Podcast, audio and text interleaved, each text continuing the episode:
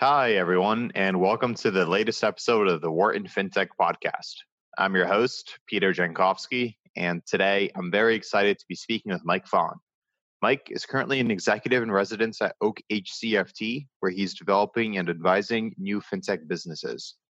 Prior to Oak, Mike was the COO of Venmo from 2011 to 2019, helping to build the business from six people in a garage in Philly through two acquisitions and ultimately to 40 million active users, a 300 million dollar annual revenue run rate, and 100 billion in payments in 2019.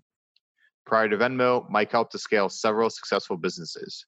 We're excited to host Mike, especially because he's another Wharton grad, breaking new ground in fintech. Welcome, Mike, and thanks for joining us. Great to join you. Happy to do it. So, could you start by telling us about your background?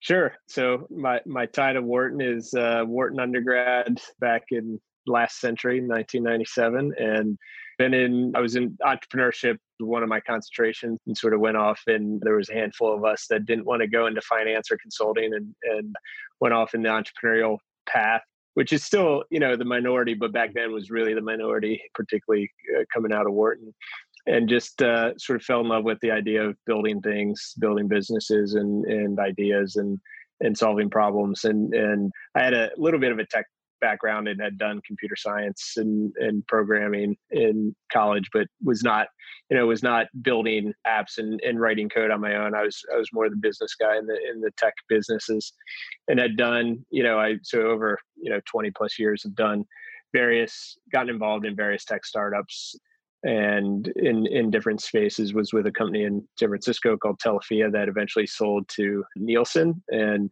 sort of in the sort of competitive intelligence data space so measuring wireless performance. Been in uh, was with a company in, in Philly called TicketLeap which was a online ticketing marketplace. It's where I met one of the co-founders of Venmo. Iqram was was uh, on the tech side there and it's where he and I met and he started working on Venmo with his buddy Kortina when we were at Venmo and and I eventually this was like 2009 10 I joined them in 2011 when it was five guys in, an apartment in Philly and and uh, and was part of that whole journey through you know an acquisition by Braintree and an acquisition by PayPal.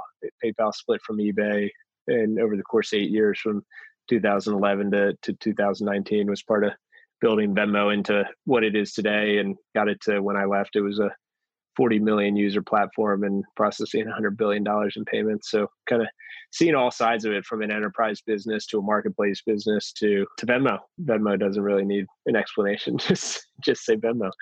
And then more recently gotten sort of into the investor advisor side of things helping different startups as an investor advisor board member over the last year since I left Venmo and doing some work with a venture fund in New York called Oak HCFT, which is a growth stage fintech healthcare fund. So kind of seeing all sides of it uh, these days. That's great. And this this wouldn't be a fintech podcast if we didn't talk about Venmo and and now your time at Oak. But just before we jump into there, I'm just curious. You've been an entrepreneur for or around entrepreneurship throughout your career. How did you get the itch to jump into entrepreneurship and what's what's kept you interested in entrepreneurship throughout your career? There's something about just like the idea I, when my career is kind of bounced around and when you look at there's no particular industry in a lot of cases it's not even a specific role and it, it's hard to sort of put me in a box and and the best way i explain it to people is is i just i like building things and i'm good at building things and and and that can take on different forms and you know we talked about different you know i've been in enterprise consumer marketplace different industries and i find that i'm pretty good at sort of learning about industries or opportunities and then figuring out how to go build solutions for that. And so I've always sort of said the thread between it all is is being a builder and and I just like that idea of like finding big opportunities to solve big problems and and go and building solutions for them what, whatever form that takes and even even when you go from like early stage which is where i spent most of my career through you know, with Venmo, I stayed on all the way through at scale, at a scale that very few companies ever get to in terms of size of the user base and, and, and the platform. And even at that point, we were still building things. You know, we're a 30 or 40 million user platform and we launched the Venmo card. And so that to me is is again, you're building. Now you're building at a much bigger scale where, you know, you flip the switch on and 10 you know 5 or 10 million people might be using the product but it doesn't necessarily mean it has to be you know at that 0 to 1 phase it can be at any different sort of stage. For me it really was about you know i just was drawn to the to the idea of you know building things. I don't think i knew it at the time. I just knew i didn't want to go into investment banking or consulting. So it was it was a, it was a very binary thing for me at the time. I was like yeah that doesn't sound very interesting to me. I wasn't great at finance and I didn't want to do consulting. So it seemed cooler to sort of go, you know, be part of starting something from the ground up. And, and then, uh, you know, over the course of my career, I started to think about, well, you know, what's tying all this together? That seems like kind of a random path. And, and that's kind of how I, the, the thread I tie through all of it. That's great. So talking of Venmo, it's interesting to think about Venmo now because Venmo has basically become a verb, right? Synonymous or, or similar to how people talk about Googling people talk about Venmoing when they talk about sending money. But I imagine that 10 plus years ago when Venmo was first being started, it was difficult to think of to think of Venmo growing to that scale. Could you tell us a bit about how you found the opportunity and what some of the what the early stages of Venmo were like? How did you guys grow from a few guys in a garage to what it's become today? Yeah, I mean, it, it is funny because I will give Iqram and Kortina, who the two co-founders, credit when they were when they were coming up with the Venmo name. One of the I have a, I have a slide from an old slide deck that I used to give to new employees at Venmo. One of it was everyone always asked where the Venmo name came from, and one of the criteria when they were coming up with the name was they wanted a short a short name that, that the domain was available so they didn't have to go pay somebody who was squatting on it and uh, venmo was was uh, was available at, on godaddy and and uh, they wanted a name that could become a verb and that was one of the criteria and they had they had the foresight at the time even though it was like the two of them and 10 of their friends were on venmo and and i was one of them they had the idea back then that they thought you know if this thing catches on they wanted it to be able to be become a verb where you can Venmo me. And uh, so they they all along thought it was going to be that. Now it took a while for the rest of the world to catch up to them in terms of like realizing the potential of it. But I think the one of the interesting things about Venmo is how simple it is, and it's just like the the, the whole premise of Venmo was was you know sending money should be as, as easy as sending a text message, and and why is it so hard to pay somebody back? And and so in fact Venmo started as a text messaging app, and I think part of what made Venmo's scale possible and, and what made it appealing was was its simplicity. And, and you know, it's hard to make things that are simple and easy to use, but actually create some value. And and I think that was the beauty of Venmo was was it all just depended on this simple idea of you know we're going to make it easier. And and eventually you know they added the social layer as well with the with the app. You know, make it easier and a little more fun to to pay you know send money to somebody or get get paid by somebody and you know, if we do that then the sort of virality of it took care of itself because venmo was was sort of built on the the basis of real world relationships and, and things that people were doing together. And so they didn't have to think about you know there wasn't as much focus on how do you artificially create the virality. And venmo was a unique case where the, the users sort of created that for us. And so Venmo just had to take care of the fact that make the product you know simple to use and and and fun to use and easy to use. And and then the users will take care of the rest of it for us. And that's that's kind of how it played out yeah that's a great principle and has has definitely worked out so i'm curious looking back at your time at venmo you mentioned the decision to add the so- social component to it and that how, how that led to this element of virality and and people sharing the product with each other i'm wondering if there are there certain key decision points that stick out to you over the t- over your time at Venmo? Of you know, they might have been forks in the road or decisions that you'd made to go one way or the other that were really key to the growth of the company. Yeah, I mean, the, the, there are a lot of those when you look back in hindsight, where you go product decisions wise. I mean, obviously for Venmo, the the feed was was a big one where we we had there's sort of three iterations of Venmo to the one you still know today.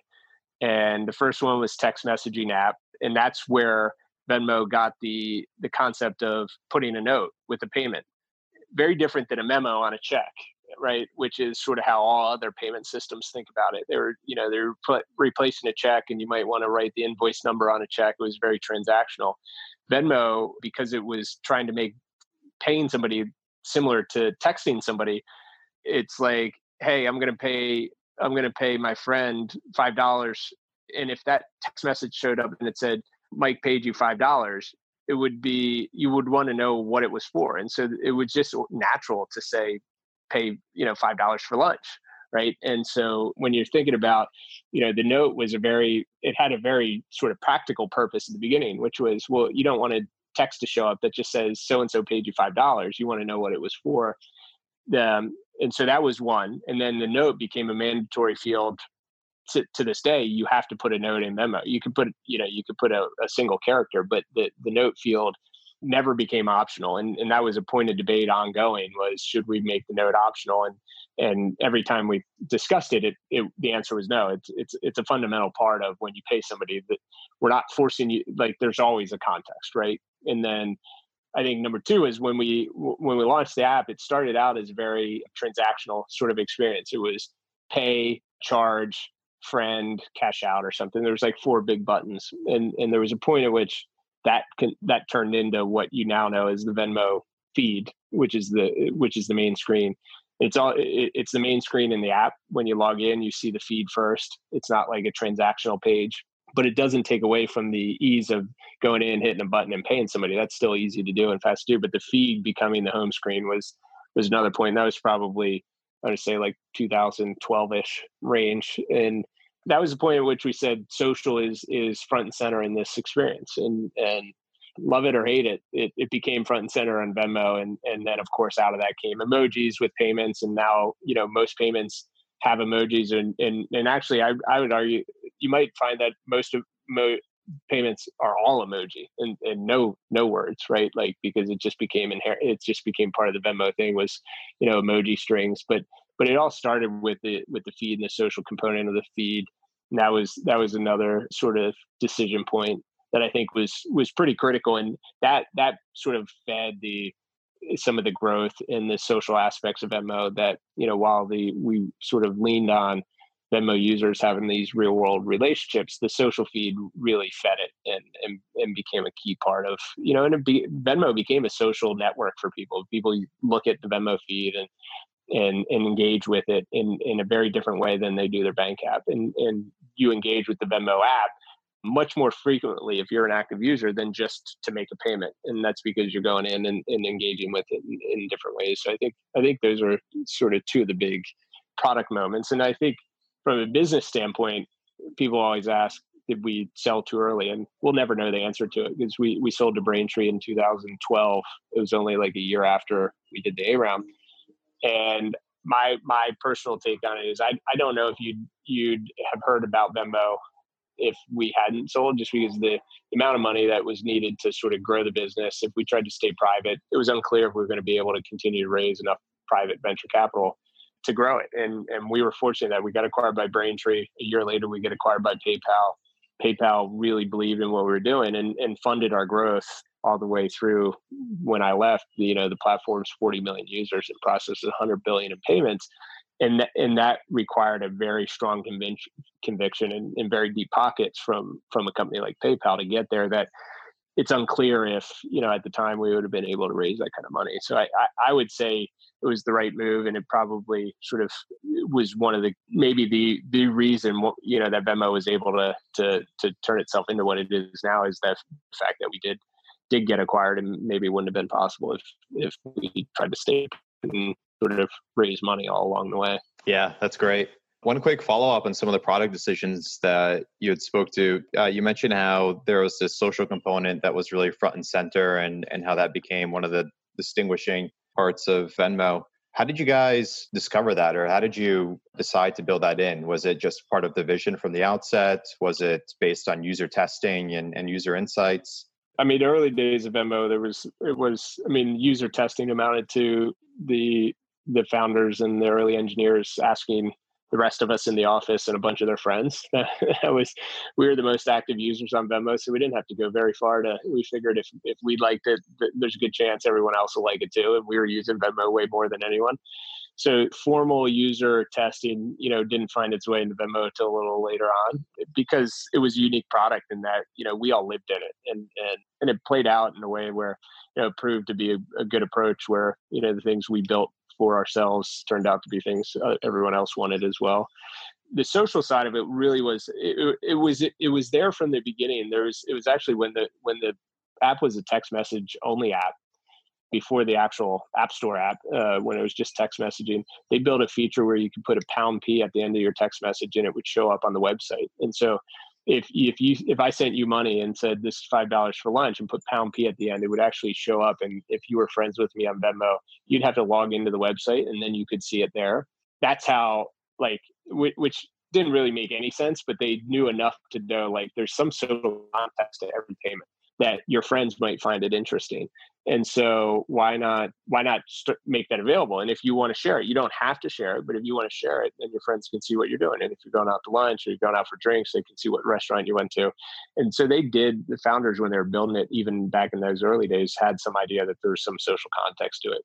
And then the feed became the point at which we put it front and center and, and said the feed should be the you know the, the default screen when you log in should be the feed was was was the big turning point in really having that become sort of a core part of the product. But it was in their minds from even before the app existed that there was a social context to payments. And it was it was not obvious that the feed was something that everyone was going to like, and it, it's still the case that I don't think everyone likes it, but it but it certainly is it is what people know about. You know, when they think Venmo, they think they think feed the, the social feed is a key part of it and and I think that has that has played out in the sense of there's a component of Venmo which is inherently social and there's real life relationships that that people have that that the feed sort of created the environment for that stuff to play out. And and when we first did it it was not there was a long debate about it. It was not obvious to people it was the right thing to do but it eventually you know in hindsight it became what Venmo is today right? And so it was it was certainly an interesting sort of path to get to that point and, and it wasn't there from from day one. That was that was a couple years into it before that became you know a key part of the experience. It's fun for me at least to hear the history of a product that i know and love quite well to think about what it was like in some of the early days. So venmo today is it's grown quite a bit. Venmo has has released venmo card. We can now pay with venmo at a lot of merchants i'm just curious for for your thoughts on what's next what would be your vision for venmo yeah, and I mean, I, I, it's been it's been over a year now since I since I left, and so I'm, I'm more the you know like everybody else outside looking in at this point. and I think I think there are aspects of Venmo which are you know PayPal had PayPal's been is an amazing business. I mean, it's one of the few companies that has survived from sort of the first internet you know boom and is still at the front of its industry today and and has reinvented itself and and PayPal is predominantly like an e-commerce ecosystem, right? Where it's buyers and sellers. You have consumers buying through the PayPal button. You have merchants, you know, and, and now it started just in the eBay world, and now as you know, every big retailer has a PayPal button. There are very few sites you go to that doesn't have a PayPal button. And I think you've seen some of what Venmo has done has sort of followed that path of pay with Venmo. It's you know you can you can pay for Uber or Grubhub with with your Venmo account, and it's very similar experience where it's a button inside the app where you can pay with your Venmo account. Venmo and PayPal and Square, for that matter, all have a card attached to their to their you know, and essentially acts like a debit account. I think some of the interesting things that Venmo has done is around how do you tie the social feed in. So we're doing more things with brands and and rewards and promotions that Venmo users can get perks and benefits that brands want to tap into because of the social aspect of Venmo. I think there's opportunities for Venmo to do more in the in, in the direction of you know providing more of a hub for managing your financial life, whatever that looks like. You know, maybe do add more services like what they did with the Venmo card, where they added the debit card. Do you you know give people a way to save money? Do you give people a way to you know buy stock or buy bitcoin and other things. I, I i don't know if that's the direction it'll go but i think they've certainly opened the door to that kind of opportunity. You know venmo today is still us only. Paypal's a global business. Does does venmo ever get outside the us you'd think there's a need for a similar type of service but there but there are unique aspects to the banking infrastructure in the us that that might suggest you know what Square Cash and Venmo and Zelle do in the U.S. Maybe the U.S. is the only place that needs it. I, you know, but we we haven't really seen another platform like those three in the U.S., which have all in their own right gotten pretty big.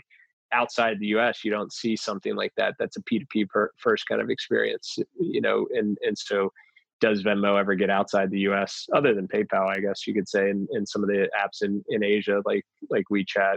So I think there's a lot of questions around that. Like I've been, you know, while I was there, I was I was at Venmo for eight years and for the last five, we were talking about should Venmo get outside the US? And the answer always ended up being no, but but it never the question never went away, and I I don't know if they're still talking about it or if they put it to rest or if maybe they're doing it, but uh, but I think it's it's still an interesting question to think how does an app have last time they announced I think in in uh, Q1 or uh, Q4 of last year they announced like 52 million users and and 100 billion in payments, and you go well there are 50 plus million people in the U.S. using it you'd think maybe outside the US people want to use similar kind of service, but I think I think that's a that's an unknown as well. So I think there are a lot of interesting things in terms of different directions you could take it depending on what you want it to to become.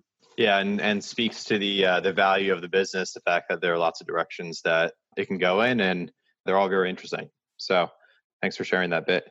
So about a year ago, you mentioned that you left Venmo and you had joined Oak HCFT. Could you tell us a bit more about Oak and how you spend your time there? Yeah, so the, they're a growth stage venture fund investing in healthcare and fintech businesses, and they have they're they have three funds now. They have almost two billion dollars under management. They're on their on their third fund, and investing in companies that are software tech based businesses in in healthcare and fintech. I work mostly with the fintech team, but there there are several other companies on the healthcare side that are sol- solving fintech type problems in healthcare there's one of the companies, Ooda, that that has a product called Ooda Pay, which is trying to sort of help solve some of the pain and, and problems in in the payments between insurance companies and providers and patients in that whole loop. And and so it's very much a fintech business in the healthcare space. Uh, and so there's there's crossovers like that. And I'm I'm doing a helping sort of advise some of their companies, helping source some deals, look at opportunities. We're looking at things we can that we can invest in that I can go help, you know, operate, potentially start something. So kind of keeping it open in terms of what it leads to. And, and it's been good to sort of just get some exposure to the other side of things. I've spent my whole life on the operator side and raised a bunch, bunch of times. So sort of good, good to get a seat on the other side of the table and see, see how uh, venture funds operate, how they think about investing, how they think about, you know, working with founders and, and, and I'm, I'm there to sort of you know help sort of bridge the gap between the investors and, and and the operating teams with the stuff that that they are looking at and investing in. On the topic of what's next i'm i'm curious for your thoughts on what's next for the industry. You have a unique vantage point having operated the industry and, and now investing in lots of early growth stage companies. How do you think about where the next wave of innovation in fintech is going to going to be com- coming from and what some of the opportunities might be yeah, I think. I mean, I think there's a big there's a there's an opportunity with with these platforms as a service, and so you, you know we were acquired by Braintree, which which you know on the acquiring side of the business, merchant processing created a you know a whole new wave of tech startups that could be built on the backbone of Braintree or Stripe or Adyen, you know, all of which were sort of you know that that wave of evolution and and making it easier for companies to just process payments and collect money from their customers. And that used to be much more difficult to do. And and you know now uh, startups take it for granted. You just get up and running and hop on braintree and, and you're up and running. You know back when venmo started or prior to that some of the companies i was involved with prior to that it took a lot of effort and a lot of time and a lot of pain and suffering to get up and running in that space and and and, and so you see platforms like that and the benefit from it from a venture standpoint is you invest in something like braintree Plaid is a more recent one. Venmo is an early customer client of Plaid's, and Plaid just you know sold to Visa for five plus billion dollars. Similar concept of your platform, you grow as fast as you're growing, but you're also growing at the pace of your client. So if your client is Venmo and Venmo is going from zero to 50 million users while you're also adding a bunch of other clients you get this multiplier effect of you know you're growing as fast as you're growing times the pace of your growth of your clients. And and so plaid had a similar dynamic to what braintree or stripe or Adyen had in the in the payment space. Galileo was an issuance company that just sold to to for a billion do- plus dollars where similar concept on the issuance side where it's you know you, a lot of the neobanks are, are clients of theirs and so as they grow so i think you're going to see another wave of that kind of stuff what, what are the platforms as a service that and and evolutions on those businesses as well where you you know you tend to see this kind of wave of change where if Braintree and Stripe are that first generation, what's next after that? And I think there is another wave coming around what people are now calling embedded finance, where you sort of uh, merge two independent worlds used to be sort of enterprise SaaS software and and payments and well now those two are not necessarily independent things where you need to you need to build on a software platform for one part of your business and a and a fintech platform for another part of your business. But now you're starting to see those two come together. Toast is a good example although you know the recent pandemic has has been a you know massive uh, speed bump for, for toast because they're in the restaurant space. But the core business is this new wave where it's they're providing what used you know typically would have been a software hardware platform that that restaurants would have had to pay for. Well, now that you can layer in fintech components to it, make money on the payment side, on the lending side, and do, provide uh, other financial services, there's less of a need to make all of the margin on on the software side of it. So you can make you know you can provide the software at a much more cost effective price point and really open it up to smaller businesses. Square was a good example of that for for small businesses where you know they they, they could offer small businesses a a merchant platform that they wouldn't have been able to afford if they had to go pay a licensing fee for it. But Square is able to essentially offer that to them as part of a package where they make all their money on the processing.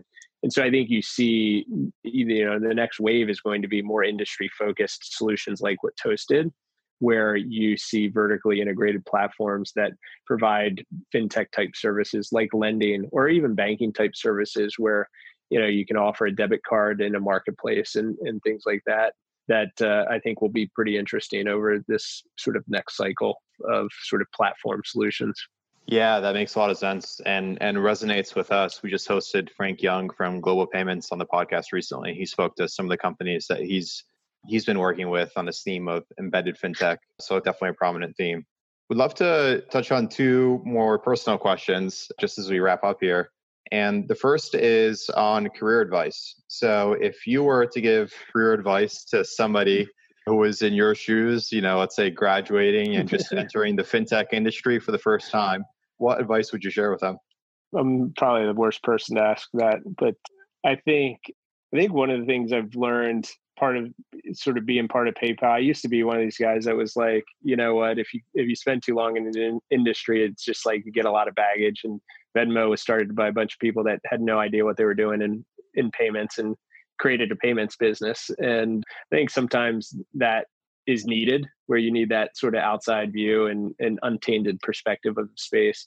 I did learn to appreciate sort of this scale and the, and the magnitude of what it takes to run a platform the size of PayPal or an American Express. That you know, a lot of the people that that came over to PayPal when Dan Schulman came on came from Amex, and and you learn just like how hard problems are at that scale. When you're a startup, you're like, hey, what's worse that happens? We have a few hundred users, they'll get annoyed, but they'll deal with it and, and they'll understand.